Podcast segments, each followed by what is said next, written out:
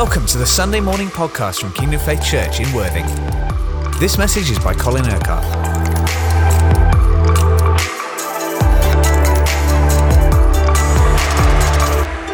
Hi, well, it's so good to come into your home today and to be able to bring the Word of God under the anointing of His Spirit. I've been uh, writing yet another book. Not in the way I usually write a book, which is to sit down and spend all day for two or three weeks writing. But this is a book where just for an hour or two, uh, I write just as the Lord gives me the next part of the revelation that He wants to impart to His people. And this is actually a book about a diamond the greatest diamond in the world. And uh, I borrowed from my wife this morning her engagement ring, which has a nice sparkling diamond in it. I don't suppose uh, you can see that very clearly, but I can see it now reflecting the light I can see that there are many different facets to it, and uh, it really is, of course, a very meaningful gift. In my wife and I gave her this 56 years ago, and there's a bit of a story actually behind this because uh, when we got engaged, my, my wife was living with uh, one of her cousins uh, in the parish where I was curate. And uh, he had, uh, his cousin always had another relative who worked in Hatton Garden. And Hatton Garden, of course, is the center, one of the world's centers for the whole diamond industry. And he said, uh, I'll, I'll, speak to him, and you can go up to Hatton Garden into his uh, workroom, and uh, you can choose the diamond, and, and he'll have it put uh, uh, into a setting of the ring.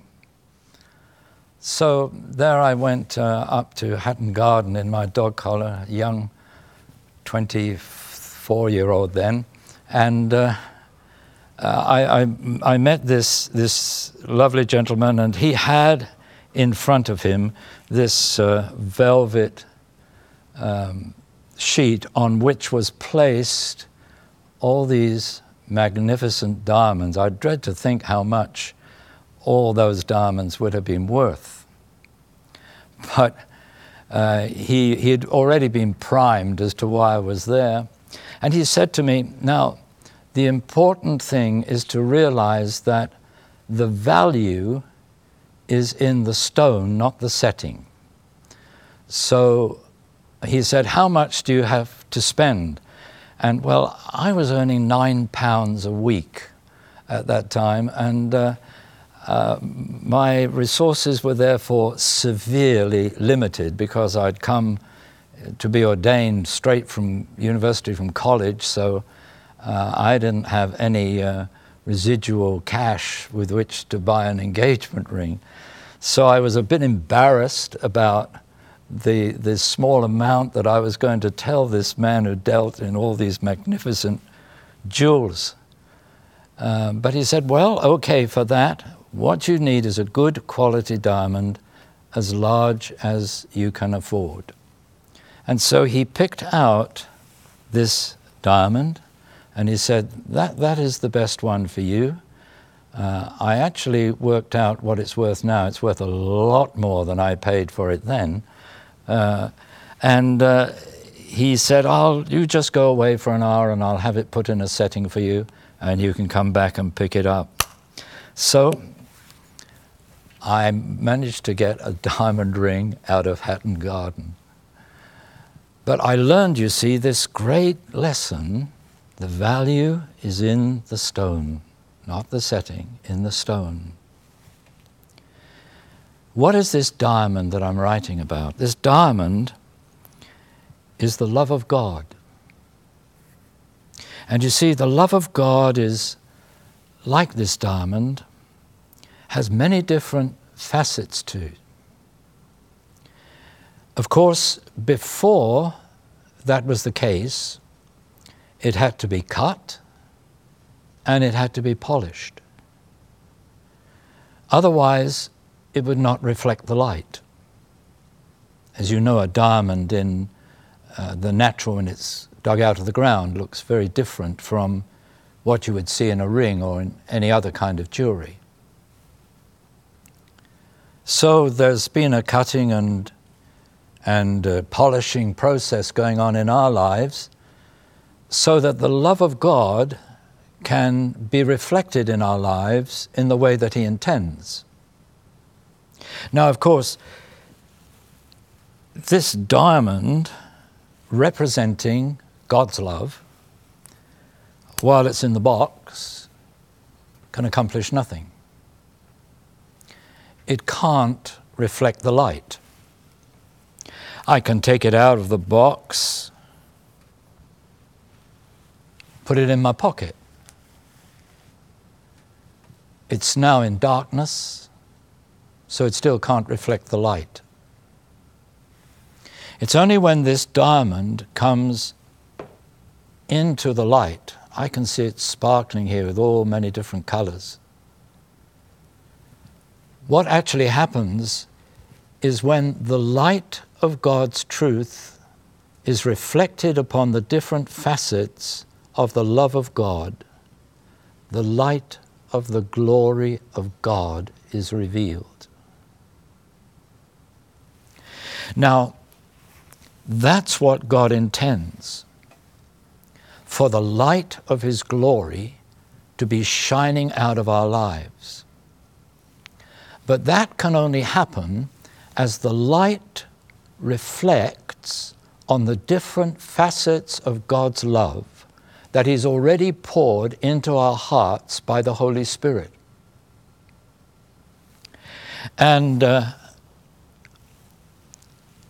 whenever that happens, something beautiful takes place and something that glorifies God.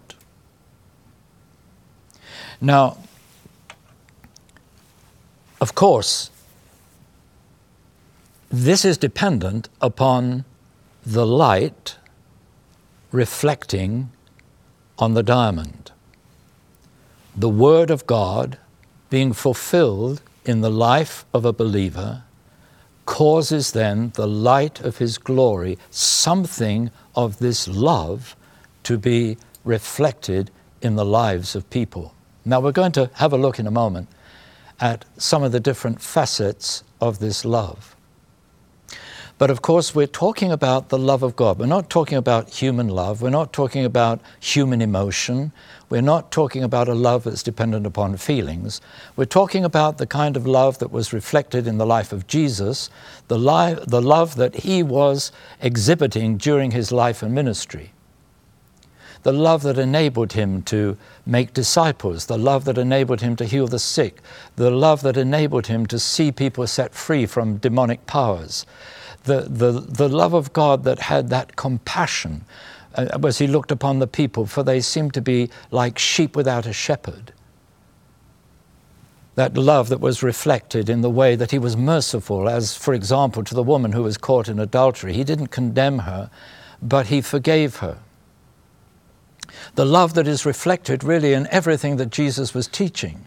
In the Sermon on the Mount, and he taught about the kingdom of God and in the parables that he taught, like, for example, the parable of the prodigal son, where the father receives this repentant son back, not, not with judgment, not with, with any sense of condemnation, but he received him in love. He gave him the best robe to, to be put upon him. He gave a ring for his finger. Ring, of course, symbolizing love. It symbolizes the fact that God's love is unending. It's round. There's no end to it. And so God's love for us is eternal. And the love that God has poured into our hearts by the Holy Spirit is that same love that was in Jesus, that love that is eternal. Now, we know that the Word of God in the Old Testament as well as in the New Testament says that we're to love the Lord our God with all our hearts, minds, souls, uh, and strength. That we're to love our neighbor as ourselves. And we know that as Jesus established the new, the new covenant that was to be sealed in the sacrifice of his blood, he gave a new commandment of love. You are to love one another as I have loved you. And when he was teaching the disciples at the Last Supper, Jesus even made this amazing statement As the Father has loved me, so have I loved you. And it never ceases to amaze me that Jesus loves me in the same way that the Father loved him while he was here on earth. And that same truth is true for you. Jesus loves you in the same way that the Father loved him. So the Father's love for the Son is actually in you. And this is another thing that Jesus said that, that the Father's love for the Son would be in us. That, that God wants actually us to have the Father's love for Jesus, not just our human love, not just the weakness of a love that changes with circumstances and feelings but this eternal quality of God's love that is always the same, that never diminishes. You see, this diamond is always the same. Its effectiveness depends upon how the light catches it, so that the glory, if you like, that is in the stone then gets revealed. So God has poured this love into our hearts by the Holy Spirit when we're born again and receive the gift of the Holy Spirit. When we're baptized in the Holy Spirit, we're baptized in this love, the same love with which Jesus was baptized at the beginning of his ministry.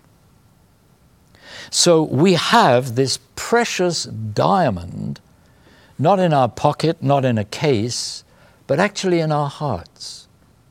And that's why God's done the cutting and polishing, the refining in our hearts, so that more and more of the light of His glory will be reflected through that love that He's put within us. Now, at that Last Supper, in chapter 13 of John's Gospel, we read that Jesus, that Jesus did a remarkable act of love for his disciples. And the chapter begins in the Truth Version in this way Jesus knew the time for him to return to the Father had arrived. It was now just before the Passover feast. He had loved all those who belonged to him while in this world, and now was about to demonstrate how great that love was. Now, how did he demonstrate the greatness of that love?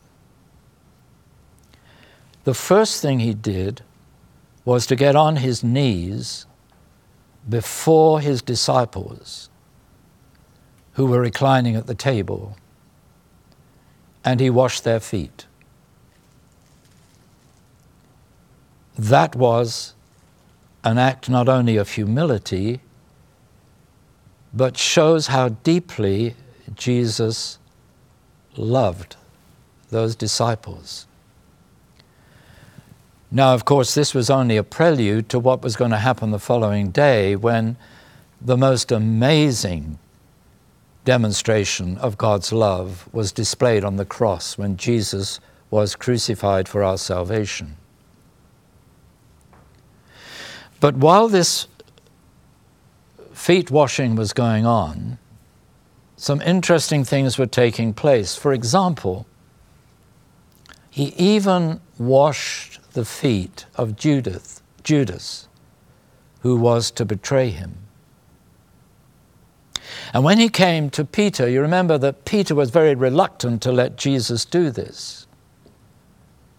And, and uh, Peter said, You know, you'll never wash my feet. And Jesus said, Well, if I don't wash your feet, then you have no part with me. You can't live in fellowship with me. So Peter, being Peter, said, Well, in that case, give me a bath, Lord. Don't just wash my feet. But Jesus says, No, no, you don't need a bath. You've already been cleaned by my word. But you know, the feet get dirty with use. And so the feet need to be washed regularly. We could say that our hearts need to be constantly washed and cleansed by Jesus. And you know, Jesus Christ is the same yesterday, today, and forever. He was a servant then, he's a servant now. And still, he washes our feet. He, he sort of comes from the glory of heaven. He descends to our limit. He, he comes down into our circumstances, even, even when perhaps we don't feel very close to the Lord, even when it may be that we know there's been some sin or disobedience or some problem with which we're really wrestling, but He comes down in His love to wash our feet, to serve us. It says in the Epistle to Hebrews that He now serves us from heaven in the power of an eternal, indestructible life. So that's how he expresses this love for us now in, in, the power of an eternal, indestructible life. He is washing our feet, washing our hearts, cleansing us, empowering us, enabling us to actually fulfill his commandments of love. When you think about love, you think, well, how can you command people to love? How can you command them to feel emotion and, uh, and, and, and feelings of love for other people? But you see, that's to misunderstand the love of God. The love of God isn't emotion, the love of God is expressed in action. It's an active love. God loved the world that He gave His Son. It's a love that is expressed in giving. So Jesus expresses this full extent of His love in first washing the disciples' feet, then in giving His life for them. And Jesus has given His life for us, and we wouldn't be, we wouldn't be praising Him and worshiping Him and being in relationship with Him now, unless He'd done that, of course. But also, we have this amazing understanding that every day of our lives, Jesus wants to serve us. He wants to come and do whatever is necessary in His love for us to keep us in that place of Him so that this love that is poured into our hearts by the Holy Spirit can then be revealed to other people. That all the different facets or aspects of that love can then shine out of our lives to be a blessing to those all around us. Now, a, very well known passage of Scripture is in 1 Corinthians chapter 13, and this is going to come up uh, on your screen. This is uh, a passage where Paul describes the nature of the love of God. He begins the chapter, before the verses that we're going to look at in detail, he begins the chapter by saying that if we use the gifts of the Holy Spirit, whether we speak in tongues, whether we prophesy, if we do that without love, then those things that we do mean nothing. That if we have faith, even faith that can move mountains, faith that can perform miracles, faith that seems to do astounding things, but have not love, then in God's eyes, those mean, things mean nothing. That everything has to be done in love. And the motto of Kingdom Faith has always been, since its very inception, the scripture from Galatians where Paul says, the only thing that counts is faith working through love. We can't do anything of any significance without faith in Jesus, trusting Him.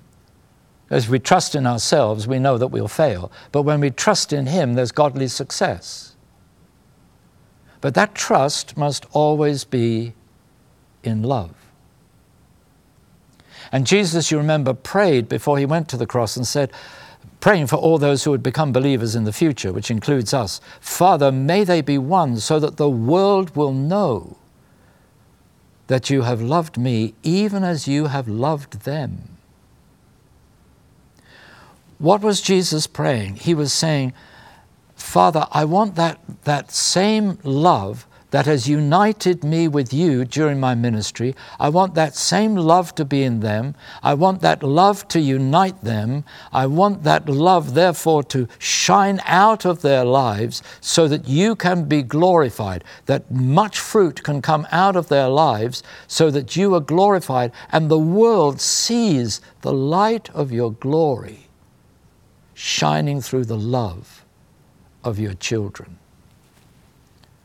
That's what he was praying for. So Paul says, it doesn't matter how spiritual you think you are, or how many things that you can do through the gifts and empowering of the Spirit, they, in the eyes of God, are worthless unless they're done in love. And then Paul begins to describe this love. These are the qualities of the love God gives us.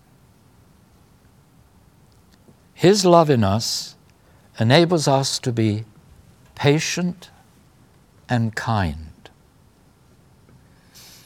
Hmm. I've come across many Christians during the course of my ministry that have a problem with impatience. And they want to pray, Lord, give me more patience. You know, God will never do that. What you are actually saying is that you need more love. Because patience is an expression of that love. When we are patient with others, even if they can be very exasperating at times, something of the light of the glory of God is reflected because we're actually, we're actually exhibiting one of the facets of that diamond. The same is true with kindness. Mean, you only have to think of how patient God is with you. I mean, look, you know that there's been things that you've struggled with over a period of time. God has been patient with you. Again and again, He said, Trust me, trust me, trust me. And He's waited for you to come around to His way of thinking, back to His will, and then everything gets resolved. He patiently waits for you, just like that father patiently waited for the prodigal son to come back to his ways. And when he did, he treated him with kindness. As we saw just now, he didn't rebuke him, he didn't punish him, he gave great gifts to him. He restored him. He actually enabled him to go into the feast. He, he had a feast on behalf of that son. The elder brother, of course, didn't like that because he was full of his own religious self righteousness. He didn't have the same heart of compassion. He wasn't reflecting the love of God. The Father, of course, represents our Heavenly Father in the parable, and he does reflect the love, obviously, because God is love. So that patience and that kindness goes together. But you see, kindness is expressed so often in giving. God's grace abounds in our lives every day, and God's grace is God giving everything to those who deserve nothing. My wife said, You better look after that, so I'm, I'm doing just that. You see, that grace is God constantly giving, constantly giving, constantly giving, because He has a heart of kindness. And that's the heart that He's put into you. And He, he is, has given you that love that is expressed in patience. Those are just two facets. We'll have to move on uh, because we want to have a look at some of the other things. Um, so, when motivated by this love, we do not envy others. We don't have to be envious, we don't have to be jealous of other people. Why? Well, Look at what God, in His kindness, has given you. He's given you His Spirit. He's given you Jesus to live within you. He's given you salvation. He's given you eternal life. He's given you the gift of His kingdom. All these things are within you. God has blessed you in Christ with every spiritual blessing in heavenly places. What is there to be envious about? You see, you have the richest diamond in the world far, far, far more valuable than any natural diamond.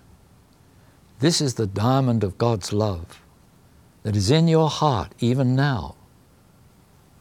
So, when motivated by this love, we don't envy others. Neither do we boast. What have we got to boast about? I mean, the scripture is very clear. The only way that we ever are to boast is we're to boast in the Lord, to boast about the Lord, to boast of what the Lord has done. But we've got nothing to boast about what we have done.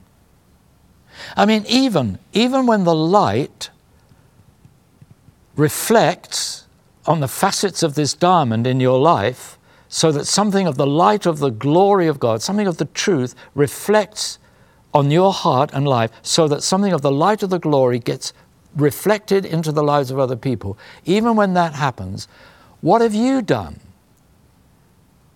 You see, you might have responded to the word, but it's what the Spirit does in causing that light to reflect that actually impacts the lives of other people. So even if God uses you to bless others in different ways, all the glory, all the honor, all the, tr- all, all, all the praise really belongs to Him, doesn't it? I mean, I've seen God do so many wonderful things uh, in, in all the years of my ministry, but I'm absolutely conscious that I haven't done any of them. That if God does something through me, it's God that has done it, it's not me. You and I, we're, we're just the messengers, we're just the servants. And we need to take that life, uh, that, that, that leaf out, out of Jesus' book, where, you know, when he wanted to show the full extent of the love, the first thing he did was to get down on his knees and start to serve, to wash the disciples' feet. Amazing example, isn't it? So, we don't boast, nor are we proud. What have we got to be proud about? Because we know we, we, we, we're thankful for all those blessings of the first minute that we've, we've looked at in recent weeks. How God has made us holy and blameless in His sight, He's made us righteous and totally acceptable to Him. But we of ourselves can do nothing. Jesus said, Apart from me, you can do nothing. He even said of himself in his own humanity that he was able to do nothing of himself. He had to depend upon the Father for the light of the glory of God to shine out of his life and ministry, just as we need to depend upon Jesus and depend upon the Spirit of Christ within us, the love of God within us, in order that the light of his glory will shine out of our lives. So we don't have anything to be proud about in ourselves. If God has used us, praise the Lord, but all the glory goes to Him. It doesn't matter whether anybody else recognizes what we have done or not, so long as God knows and you know, that's all that matters. Oh, it's nice to be thanked, isn't it, and to be appreciated, but we're not dependent upon that. So often, this love of God will pour out of our hearts and lives, and it will be met with rejection. or people will just take it for granted. They would take what we do for them for granted, and there won't be any thanks.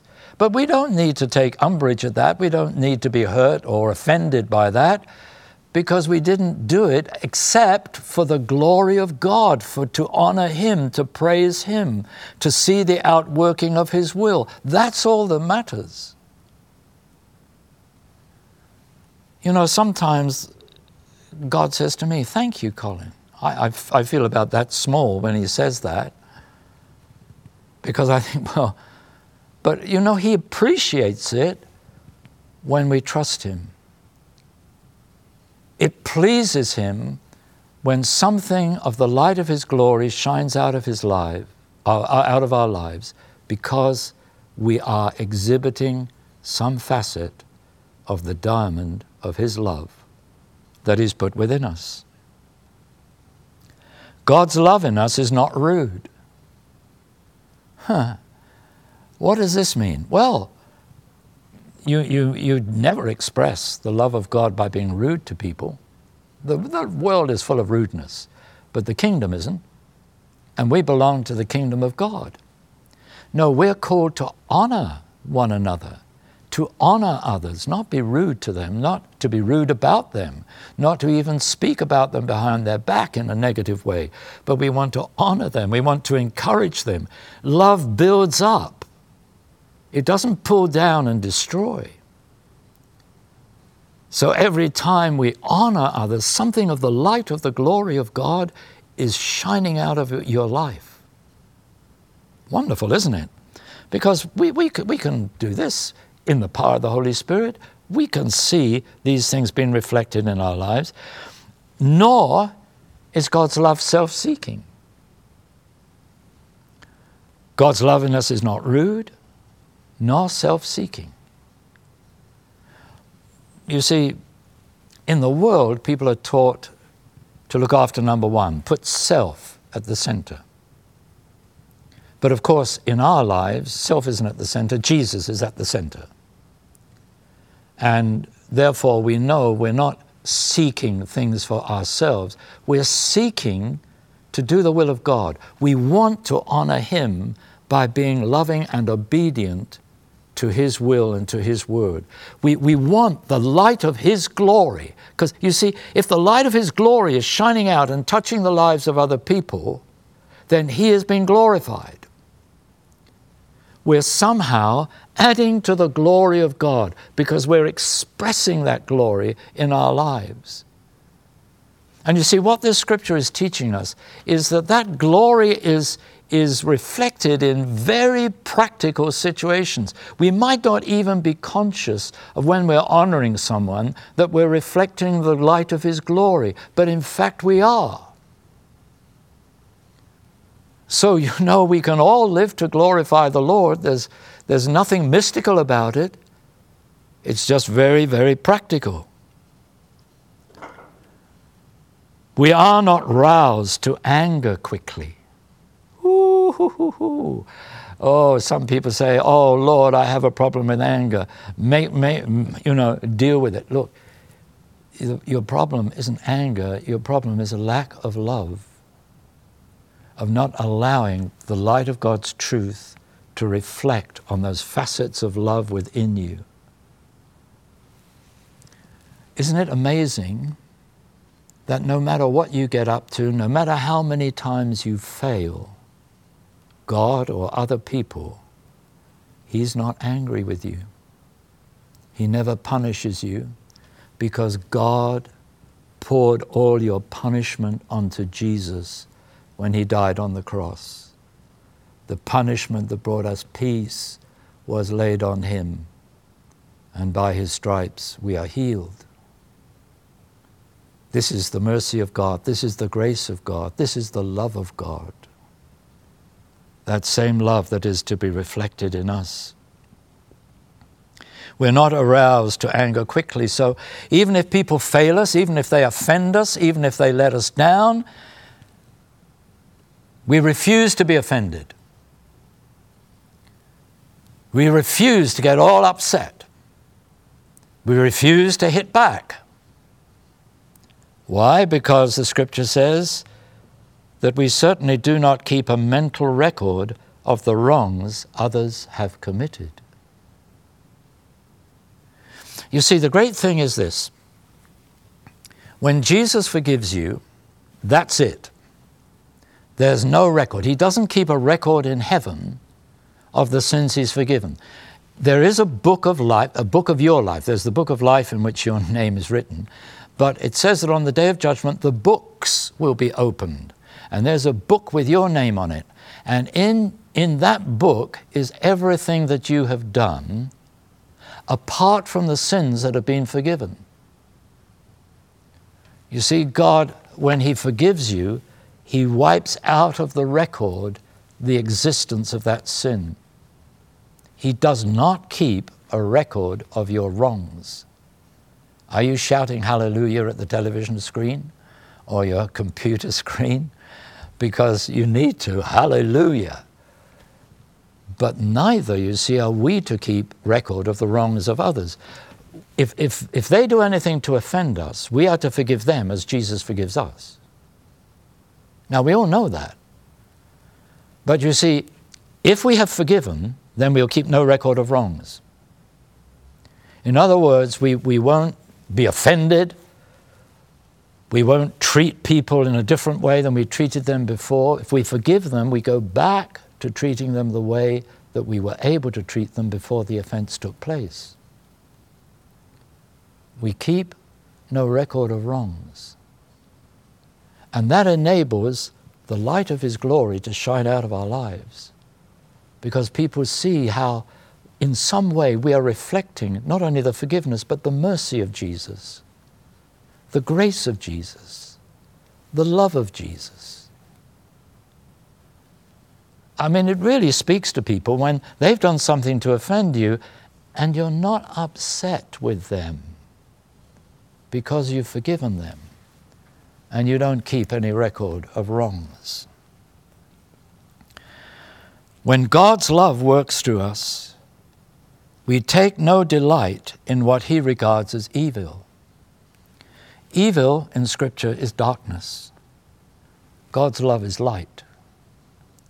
So we don't rejoice in anything that is darkness because you see, as we saw, if you put the ring in the darkness, put the diamond in the darkness, it can't reflect the light. So we don't rejoice in anything in our lives that inhibits or restricts this reflection of the light of the glory of God shining out of our lives. Rather, the scripture says, we rejoice in the truth that sets people free from evil. It's the light, you see, it's the light of the truth of God that hits this diamond that is within you, and the glory of God shines out of your life. You rejoice. And you see, this, this brings us back to uh, the scripture that says, you know, love, love does not envy. You, you see, if you love other people and you, and you see your brother or sister really being blessed by God in a way that you'd love to be blessed, you don't get all upset with God that they've been blessed more than you. You're rejoicing with them. You're thankful to God for the blessing that He's poured into your life. Supposing you're praying for a number of people to be healed, and you know, some of them receive remarkable works of God's healing, remarkable miracles of healing, but you need healing yourself. You don't say, Well, Lord, it's all right for them, but look at me. No, no, you're rejoicing with them. You're praising God. You rejoice in what He's done because your brother or your sister who you love has been blessed by God. And as you rejoice with them from your heart, not, not just putting on a, an appearance of doing it, but as you rejoice, something of the light of the glory of God is shining out of your life. Those who truly love, now, we come to a series of things where the scripture says this is always true about love, always. Those who truly love always protect others. So you defend your brother and sister in Christ against any who would want to accuse them or speak against them or criticize them or judge them. I mean, your attitude is, oh, I'm not listening to that. You're talking about my brother or sister in Christ. And you see, as Jesus said when he forgave the woman who was caught in adultery, let he who is without sin cast the first stone. So, why listen to criticism from somebody who is not perfect? I mean, this is where we all need to look to ourselves, isn't it? To make sure that we are in that place where the perfection of Christ that is given us in the first minute is being reflected in our lives as fully as possible. But we know that we need Jesus to wash our feet every day because every day we need His mercy. We need His love to touch our hearts and lives. So, in His love, God always protects us. I, have lost count of the number of times I know that God has protected me, sometimes from, from people that even want to kill me. There was, a, there was one occasion when a man was sent to shoot me while I was preaching at a meeting. And by the grace of God, he was not able to do that. It's a long story, there's no time to go into it now. But you see, we are under the protection of God. The devil likes to steal, kill, and destroy, but God gives us this love, His life in all abundance. And His life is His love, so He's given us this abundant love. So those who truly love always protect others, they always trust. That's sometimes a challenge, isn't it? Because if we know that sometimes people are likely to fail us, we have to be wise, don't we, in, in, in the way in which we trust others. But just as God has entrusted Himself to us, I mean, just think of this. He has entrusted Himself to come and live in you by the power of His Spirit, knowing that there will be times when you will fail Him, knowing that, like Peter and like the others, there will be times when, when you fail to do what He's wanting you to do. There will be times when you sin, there will be times when you grieve Him, but He still has entrusted Himself to you. That's a measure of His love. And He says, well, love always trusts. So I want that to be reflected in your life. And those who love are always full of hope. Now, to be full of hope is to look to the future with positive attitudes. And are always full of hope. Always looking forward with a positive mindset, not with negativity. God's love is expressed in being positive, not in being negative. The only negatives are to deny, to take that shield of faith against all the fiery darts of the enemy, against everything of the flesh or, or, or, or, of the world that would want to restrict the light of His glory shining out of our lives. Anything that is a contradiction to that love. So they always persevere regardless of the circumstances. That's the love of God. Sometimes, you know, we feel it's too much. We, how are we going to keep going? Other times, you know, it's, it's as if, oh, Lord, Lord, Lord, I just need to see a breakthrough in this situation. I need to see a breakthrough in this situation. And God says, Trust me. Go on trusting me. Just keep trusting me. Keep abiding in my love. Keep living in my love. Keep walking in my love. I know, I know, I know, God says. I know all about it. I've got it in hand. Trust me. That's the love of God. And we need to persevere in our love for others. Some people are incredibly difficult to love, aren't they? There are some people that want to give love but not receive it. But if we're to love one another as He has loved us, we have to give and receive that love. And then there's this one final statement in this passage. So God's love never fails, never fails us. Now, what I want is for God's love in me never to fail anybody else. Sadly, inadvertently, I'm sure there are times when I have failed others. God's love has not been reflected in my life in the way that He wants. I'm not proud of that, but I thank God for His mercy and His forgiveness. But what I want, what I pray for, is for the love of God to shine out of my life so that the light of His glory is reflected on this diamond. Now, you see, every one of these qualities that has been mentioned in this passage is a different facet of this one diamond. And, and you see, in that diamond, there's no negatives, no jealousy, no envy, everything, no rejoicing with evil, everything is positive. And that love that God has poured into your heart by the Holy Spirit is simply positive. Now, in the light of, of, of all this, how are we to pray now? Because I believe, you see, that God doesn't want this morning's message to be just a message about love. I believe what He wants to do is to release that love in our hearts and lives in a new way, in a fresh way. When that happens, it's, you know, uh, this is where language can defeat us almost, because it's like, you know, feeling that the love of God comes upon us afresh. But really, in reality, what I think is happening is the love that God has put within us is being released through us in a fresh way. And I believe that God wants to actually do that now as we pray. He wants to release that love afresh. And that what you're going to experience in these coming days, in this, in this coming week and beyond, of course, is you're going to see that as the Word of God is being fulfilled in your life in different ways, the light will reflect of some of these facets of His love in your life, and God will be glorified.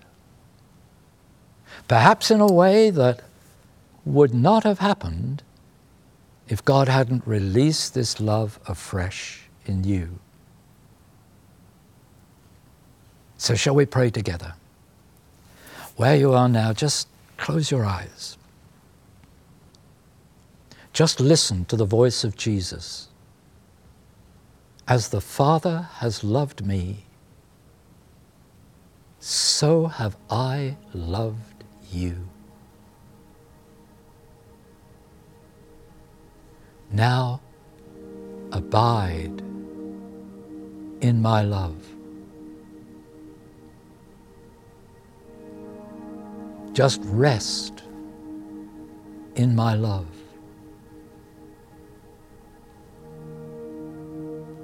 Remain in my love.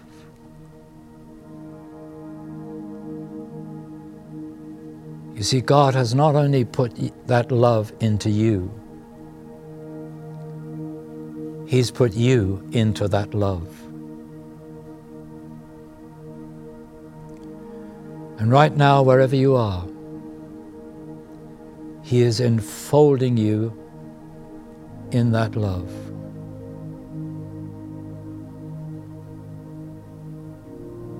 That love is within you. That love is upon you. That love is all around you.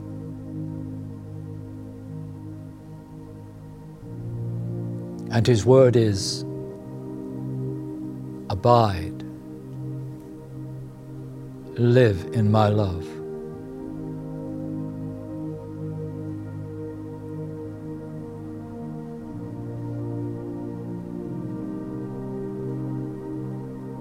And you can respond to the Lord by saying, Lord, I want that love that you have poured into my heart by your Spirit to be released more fully in my life.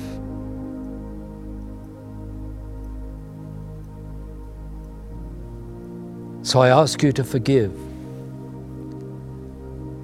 anything that has been going on in my life that is a hindrance to that.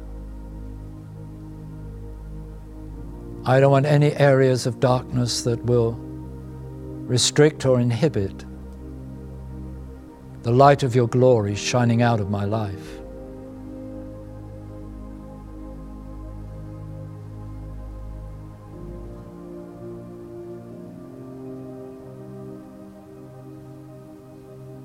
And you know the Lord is forgiving you right now. And in His love, He's not keeping any record of wrongs. Those things no longer exist.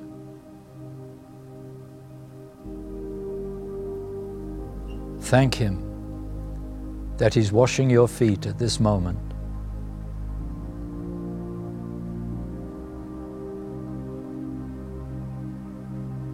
Cleansing your heart. Create in me a clean heart, O God, and renew a right spirit within me. Cleansing you of anything that is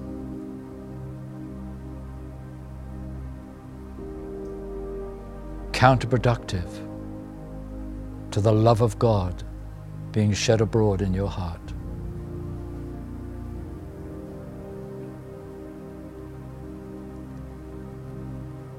And as you thank the Lord that He comes and serves you and washes your feet, thank Him that He serves you now from heaven in the power of an eternal, indestructible life.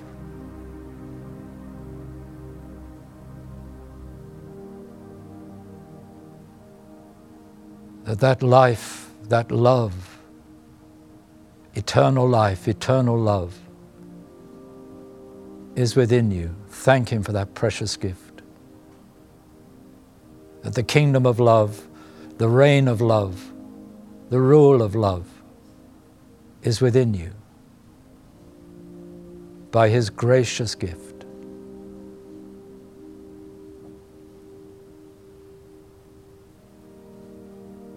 And now just ask Him, please, Lord,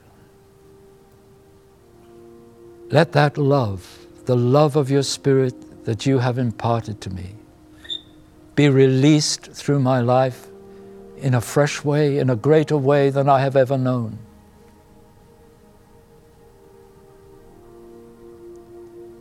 I want to see the light of your glory shining out of my life.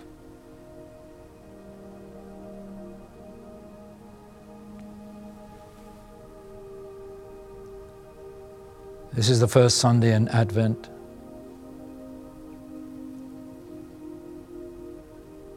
And you know there's a Christmas carol. Love came down at Christmas. We want to show the love of God during this season. When all the world's just concerned about whether people can get together over Christmas, we are concerned to see the love that came down at Christmas being revealed to the world that so needs that love. So thank the Lord for all the ways in which, by His grace, by His mercy, by His enabling, the light of His glory is going to shine out of your life in these coming days, weeks, months, years.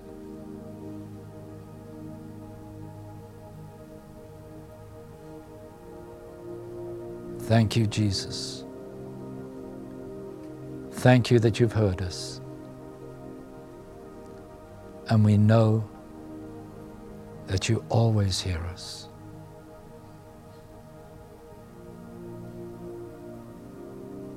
How can we adequately thank you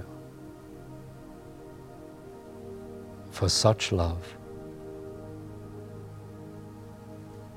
All we can do, Lord, is pray that more of that love will flow out of our lives to touch the lives of other people. And that you will be glorified as the light of your glory shines out of us. praise your holy name. Amen. Thank you for listening to this Kingdom Faith podcast. We trust it's been an encouragement to you. For more information and resources from Kingdom Faith and our other audio and video podcasts, please visit www.kingdomfaith.com.